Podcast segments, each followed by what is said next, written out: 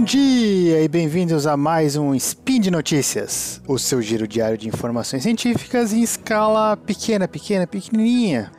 Meu nome é Felipe de Souza e hoje, dia 24 Luna do calendário Decátria e dia 1 de novembro do calendário errado. Falaremos de mobilidade urbana. E no programa de hoje, por que as pessoas estão usando menos o metrô de Londres e por que isso é importante? E como convencer o seu chefe a trabalhar de casa. Roda a vinheta! Notícias.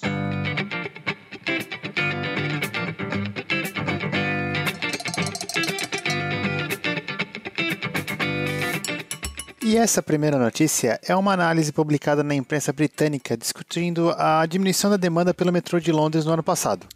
Você pode se perguntar o que tem de importante a utilização do metrô de Londres na sua vida. Bom, uma série de tendências que levaram ao decréscimo da utilização do metrô em Londres está ocorrendo em várias cidades pelo mundo e possivelmente está também ocorrendo no Brasil.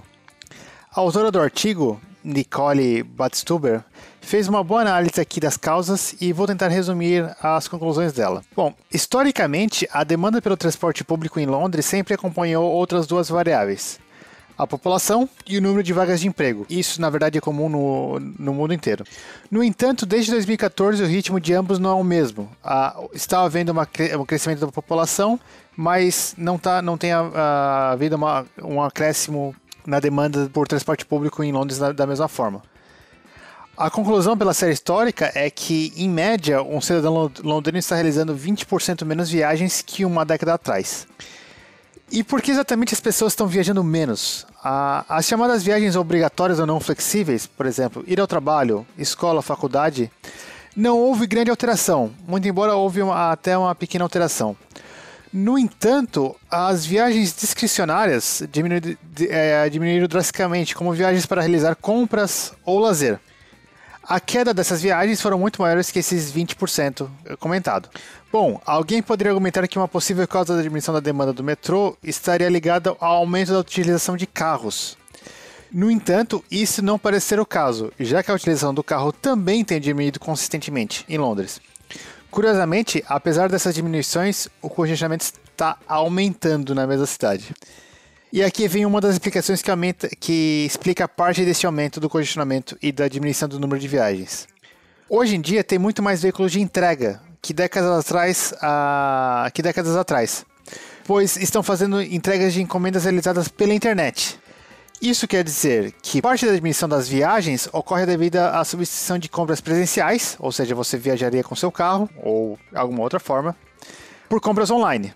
No entanto, a, as entregas, a, então, não tem a, a, demanda por carros ou por transporte público como, como tinha antigamente, mas esse veículo que está realizando a entrega também tem seu impacto, e muito embora o crescimento, o crescimento não seja no mesmo ritmo.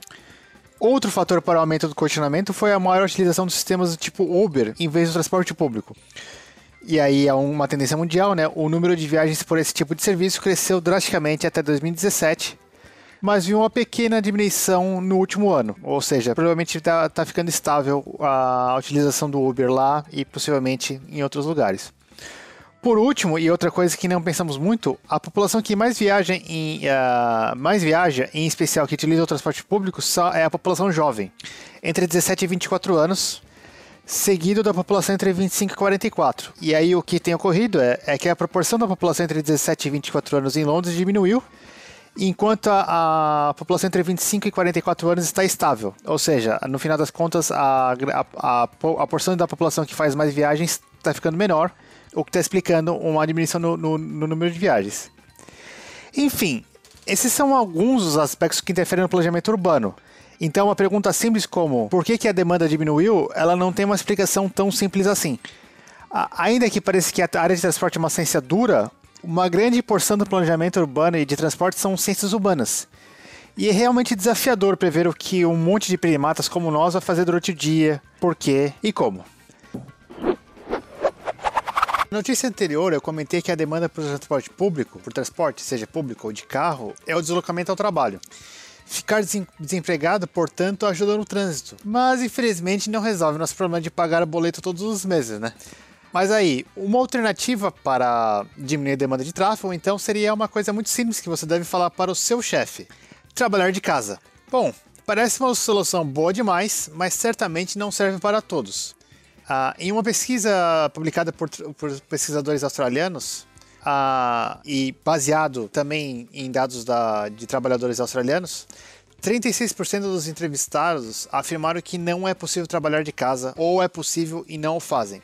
Para os que podem trabalhar de casa e, e o fazem, eles trabalham de, é, de casa em média 1,1 dias na semana.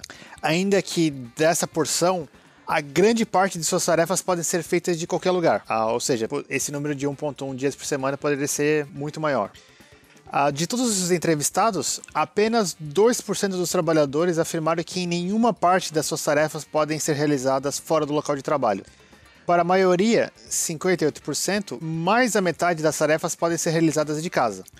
Bom, esse estudo foi focado em Melbourne, ou Melbourne, uh, na Austrália. E os pesquisadores dessa, uh, aqui, eles estavam mais interessados não no aspecto do trabalho, uh, mas qual que é o impacto na demanda por transporte que o que trabalhar de casa pode dar, ou home office, como é, como é chamado. Então o que eles fizeram? Eles pegaram os dados dessa amostra que eles tiveram de 265 pessoas e ver qual que seria o impacto para frente caso ah, alguns dos comportamentos mudem, mudassem. O que, então o que, que eles assumiram?